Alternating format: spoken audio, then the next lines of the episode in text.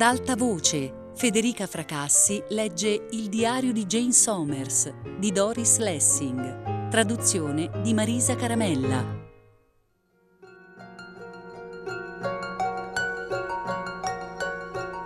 La giornata di un aiuto domestico. Può essere irlandese, inglese oppure originario delle Indie occidentali, di qualunque nazionalità, ma di solito è priva di qualifiche e ha qualcuno da mantenere e da assistere, o dei figli, e quindi necessita di un lavoro che le permetta di continuare a prendersi cura della famiglia. È giovane, o almeno non anziana, perché bisogna essere forti per fare questo lavoro ha mal di gambe, mal di schiena, digestione difficile, problemi all'utero. D'altra parte quasi tutte le donne hanno problemi all'utero al giorno d'oggi. Come mai? Quasi sempre vive in un appartamento del comune e lavora per il comune come aiuto domestico. Si sveglia alle sei e mezzo o alle sette insieme al marito. Lui lavora nell'edilizia e deve cominciare presto. Uno dei due mette su il bollitore e prepara i fiocchi di gran turco per i bambini. Poi insieme svegliano i piccoli e li incitano allegramente a lavarsi e a vestirsi.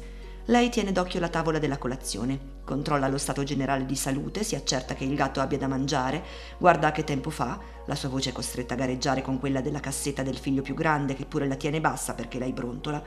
Nel frattempo programma la giornata che ha davanti. Piove, i bambini devono prendere l'impermeabile. Benny ha bisogno della roba da football, deve ricordarsi di prendere la ricetta del marito per l'infezione cutanea comparsa la settimana prima e che non dà segno di voler scomparire. Mentre telefona al dentista per fissare un appuntamento per la piccola, che ha 5 anni, incita la figlia di mezzo a infilare cappotto e sciarpa perché è tardi. Il marito ha ingollato fiocchi d'avena, pane tostato e marmellata leggendo il mirror e grattandosi con aria assente il collo che è rosso fuoco. Quel collo non le piace per niente.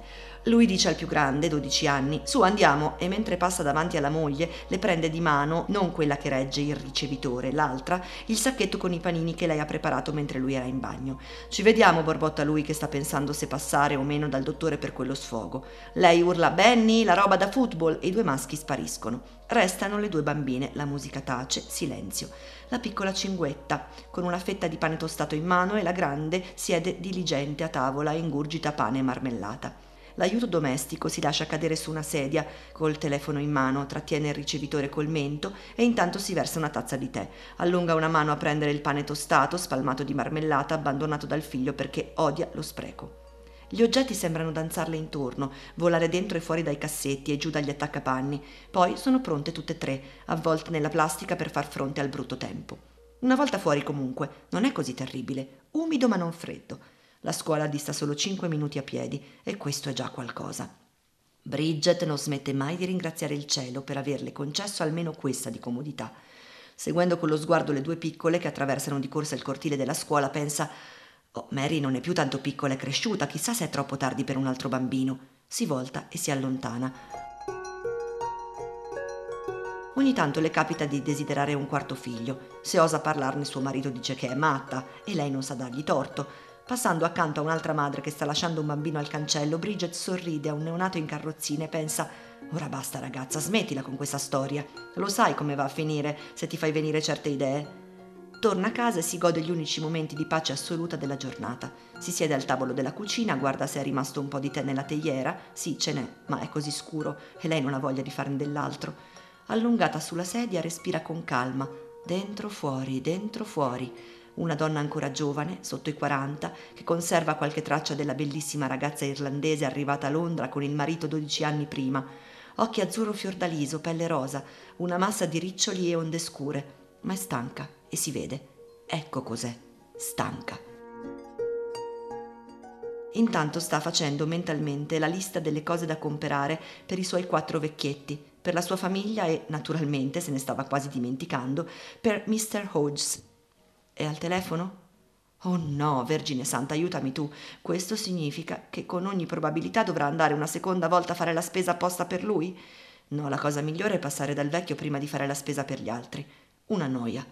Bridget non è entusiasta all'idea di vedere Mr. Hodge, che conosce da molto tempo. Bridget dà un'occhiata al cielo, decide che non è necessario mettersi il foulard di plastica, prende su borsa e borsetta. L'abitazione di Mr. Hodge dista dieci minuti a piedi da casa sua. Bridget non ha la chiave, per cui si mette a bussare e continua fino a quando, finalmente, la testa di un vecchio arrabbiato appare alla finestra di sopra. Che cosa vuole? Vada via. Mr. Hodge, esclama Bridget entrando nelle due stanze dove vive si fa per dire il vecchio e lanciando un'occhiata scrutatrice intorno. Vedo che non è proprio di buon umore oggi. Ora mi dica cosa posso fare per lei? Per me? Ma se mi volete morto, lei e tutti quegli altri. La investe il vecchio, tremando in tutto il corpo per l'età e la rabbia. Non ha nessuno con cui parlare tranne le assistenti sociali e passa ore al giorno a rimuginare, pieno di rabbia per la propria impotenza.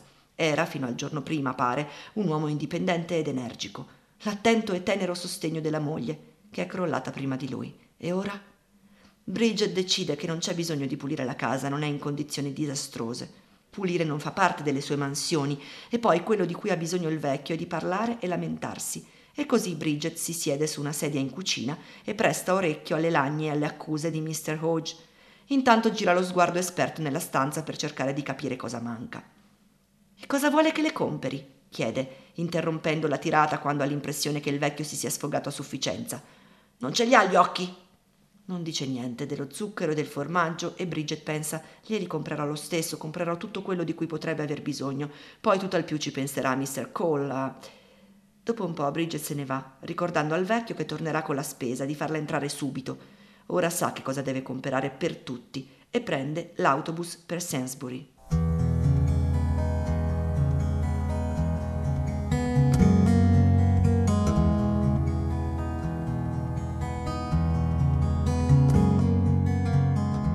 Prima visita Mrs. Coles. Mrs. Coles è una vecchia signora russa, una vera bellezza ai suoi tempi, come provano le centinaia di fotografie sparse nella stanza. Pellicce, cappellini provocanti, spalle nude, veli, l'enorme donnone siede inerte in poltrona quasi tutto il giorno a contemplare il passato. È una di quelle che si lamentano ininterrottamente, il che manda in bestia Bridget.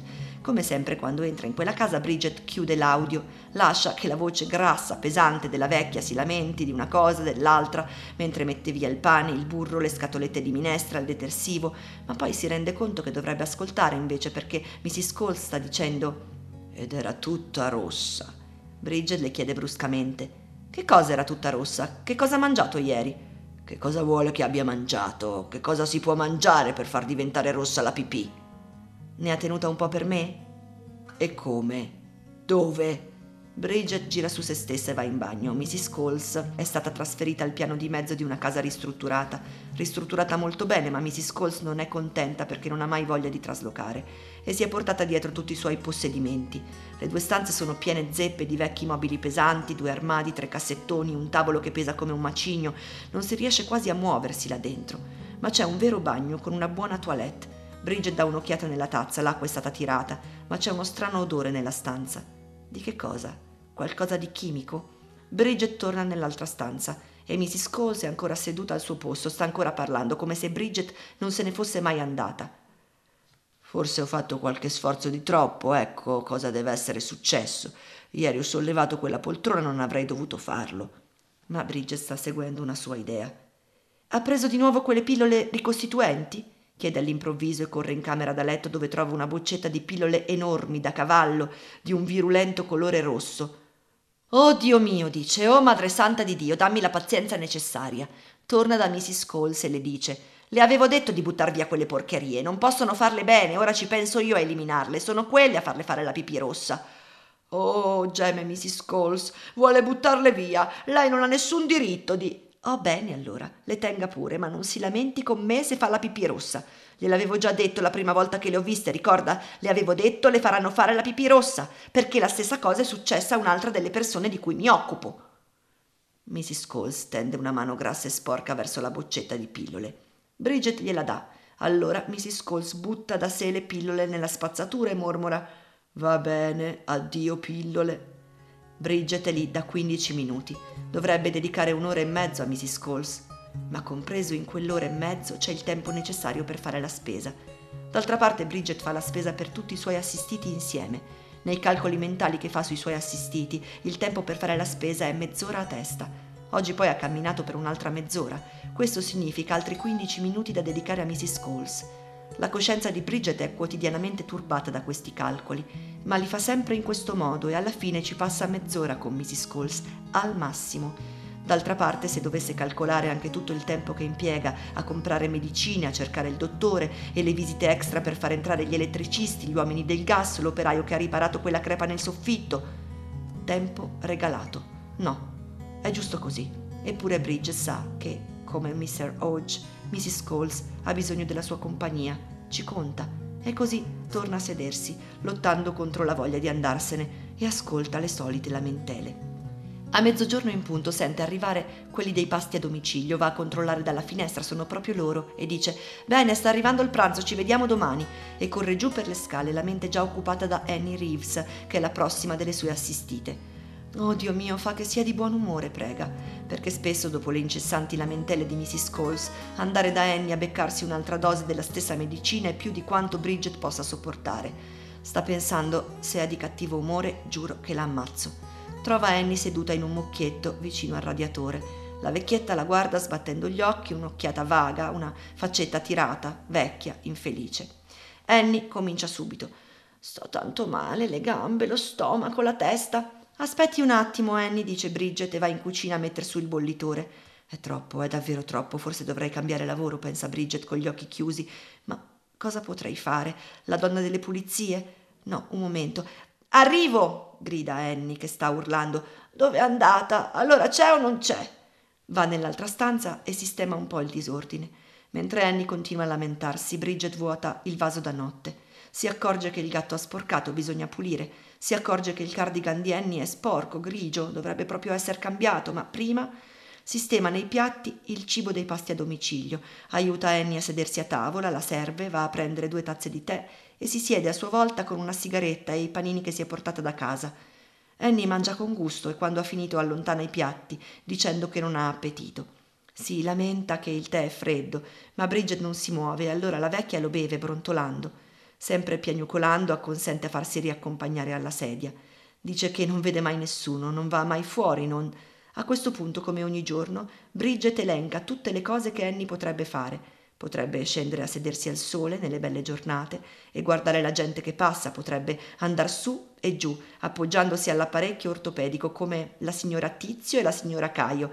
Potrebbe partecipare alle vacanze organizzate dal comune, alle gite in autobus, come faceva Eliza prima di ammalarsi. Potrebbe dire di sì quando Jenna le chiede se vuole andare da qualche parte in macchina invece di rifiutare sempre. Forse quando il tempo migliorerà dice Annie lanciando alla pioggia che comincia a cadere un'occhiata trionfante. E suppongo che non me le abbia portate le cose che le avevo chiesto. Bridget si alza con fatica e prende la spesa perché Annie possa controllare se c'è tutto.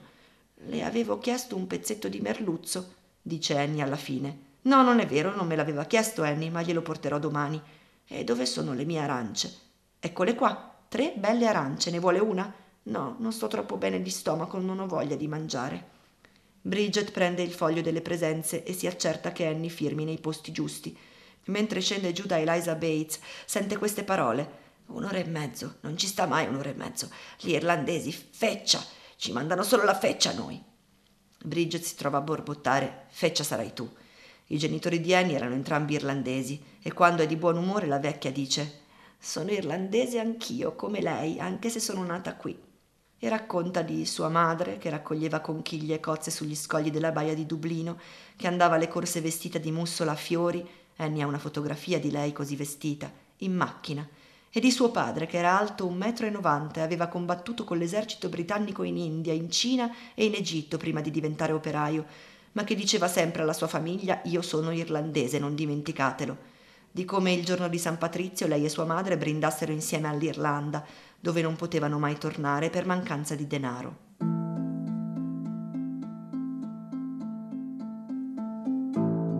Bridget bussa alla porta di Eliza Bates e non ottiene risposta.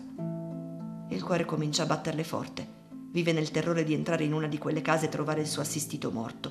Non è mai successo a lei personalmente, ma agli altri assistenti sì. Uno di questi giorni succederà anche a lei il giorno prima ha telefonato a Vera per dirle che Eliza non stava bene, che stava declinando rapidamente, che avrebbe dovuto ricominciare a pensare di ricoverarla in una casa di riposo. Questo è un modo gentile di Bridget per dire che non ce la fa più. Eliza non è ancora stata ricoverata perché Bridget ha fatto per lei un sacco di cose che esulavano dal suo dovere di aiuto domestico. Eliza è seduta nella poltrona vicino alla stufetta elettrica addormentata. Fa molto caldo nella stanzetta. Eliza ha le guance arrossate dal caldo, la faccia sudata. È avvolta in scialli e coperte, ha le gambe appoggiate a uno sgabello perché all'improvviso le è venuta una brutta piaga su di esse e le si sono gonfiate entrambe. Di nuovo Bridget sistema il cibo dei pasti a domicilio lasciato fuori dalla porta in piccoli contenitori di stagnola sui piatti. Per Eliza si dà sempre la pena di cercare dei piatti graziosi, perché la vecchina ci tiene ancora, si accorge di questi particolari, non come Annie, che mangerebbe anche dalla scodella del cane. Bridget prepara il tè, ricordando che Eliza adora una bella tazza di tè bollente.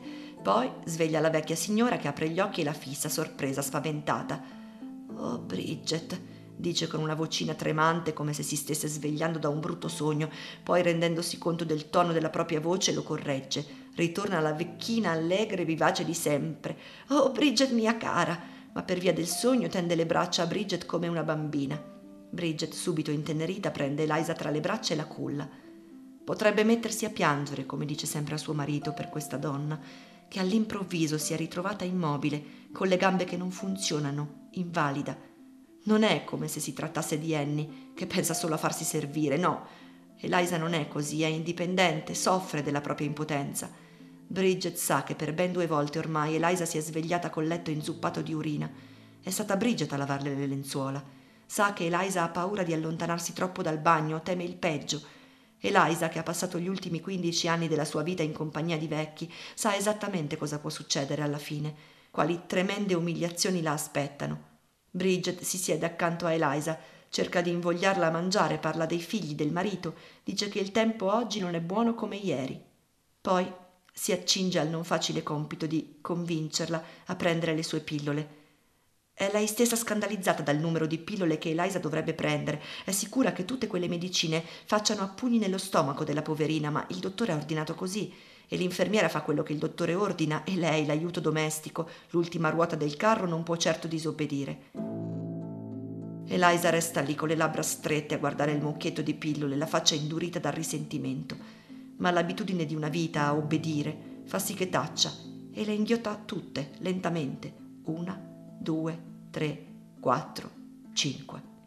Bridget ha giurato a se stessa di non fermarsi più di un'ora da Eliza, ma quando se ne va sono passate quasi tre ore e ha la consolazione di vedere che Eliza è quasi tornata a essere quella di una volta, sveglia, attenta, e questo grazie alle sue cure affettuose, un po' brusca forse nei commenti, ma sorridente. Scherza perfino sulla propria debolezza, dice a Bridget che uno di questi giorni, arrivando, la troverà morta.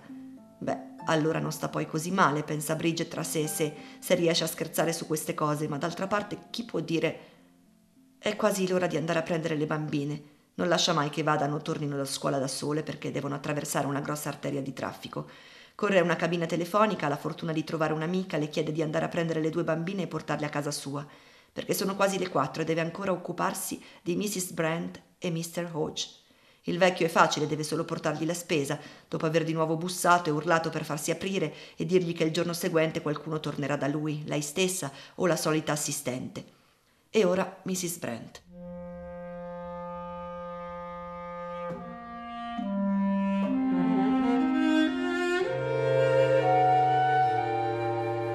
Bridget non deve pregare che sia di buon umore perché lo è sempre, anche se è parzialmente paralizzata. Non ha ancora 30 anni, una donna giovane e bella, con una bambina di tre. È compito di Bridget andare a prendere la bambina all'asilo. A portarcela la mattina ci pensa il padre. In certi momenti, quando pensa di non poter sopportare il suo lavoro un giorno di più, anche se nel complesso le piace, solo in giornate come questa, quando la schiena le si spezza quasi per la fatica, che non ne vuol più sapere, Bridget non deve far altro che pensare a Hilda Brandt, sempre di buon umore, sempre pronta a ridere anche in una situazione triste come la sua. Bridget corre come una matta lungo parecchie strade fino all'asilo, trova la bambina pronta, la maestra arrabbiata perché Bridget è in ritardo, poi si dirige verso l'appartamento dei Brent.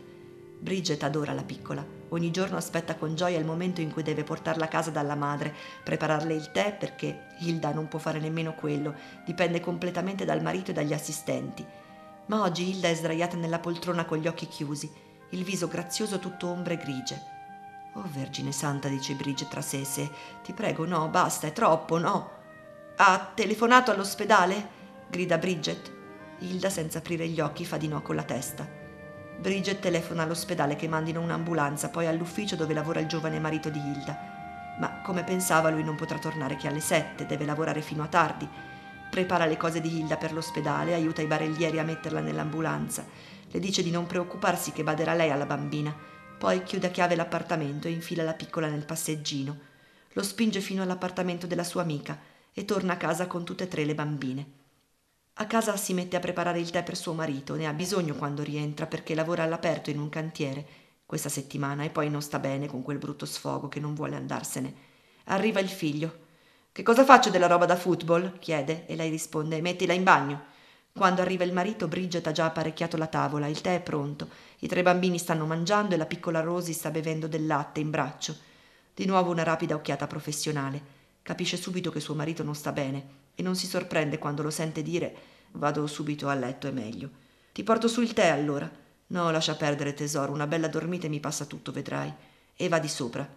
Forse a quest'ora Vera è in ufficio, a volte lavora fino a tardi. Lei telefona e la trova. Oh Vera, grazie a Dio, dice, grazie a Dio ci sei. Stavo per andarmene, l'avverte Vera. Si tratta di Eliza Bates, non può andare avanti così, non può. E all'improvviso Bridget si accorge di stare piangendo. Oh, così, eh? dice Vera. Beh, non dirmi niente, capisco perfettamente. Ci sono giornate in cui potrei piangere tutte le mie lacrime. E oggi è una di quelle anche per me. E come se non bastasse, vogliono che vada a una riunione adesso. Ok, ora riattacco, dice Bridget, e riattacca. Ma quando si gira verso i bambini ha la faccia sorridente. Pulisce le verdure, le mette in una teglia insieme a un pollo infila la teglia nel forno, sparecchia e ripone le stoviglie del tè. Poi dice ai ragazzi più grandi: Ora fate i compiti, così potrete guardare la televisione dopo. Si siede con la piccola Rosy in braccio. La bambina è assetata di affetto, di carezze, perché il padre non ce la fa nemmeno a respirare tra il lavoro e la moglie paralizzata e la madre non è in grado di tenerla in braccio, non può. Poi dice al ragazzo più grande: Dai un'occhiata alle bambine e alla bambina. Se senti odore di bruciato, metti il forno sul tre. Si lega un fulare intorno alla testa, ci infila sopra il cappuccio di plastica, avvolge anche la piccola Rosy nella plastica e si incammina lungo le strade ormai buie verso l'appartamento dei Brent, che dista quasi un chilometro. Il giovane marito è tornato, le è grato per aver tenuto la bambina, vuol sapere cosa succederà il giorno dopo, perché dovrà lavorare ancora fino a tardi, anche se l'ha detto in ufficio che sua moglie sta male. Non potrà tornare che alla sera e più tardi di oggi. Non si preoccupi, dice Bridget. Bacia la piccola Rosy con tutto il cuore e torna a casa. Sono quasi le otto. Darà da mangiare ai bambini, si sforzerà di mandar giù un boccone anche se non ha fame. Le sembra che suo marito abbia detto qualcosa tipo domani andremo a bere qualcosa al club. Se ce la farà a stare in piedi. E poi c'è il matrimonio della sua giovane cognata tra una settimana. Ecco qualcosa di piacevole a cui pensare. Si siede davanti al televisore sola, guarda lo schermo ma L'orecchio è teso a controllare che i bambini non facciano troppo rumore, non disturbino il padre. C'è un sacco di lavoro da fare in casa, ma come trovare il tempo durante la settimana? Bridget non lavora durante i weekend, o almeno non lavora come aiuto domestico.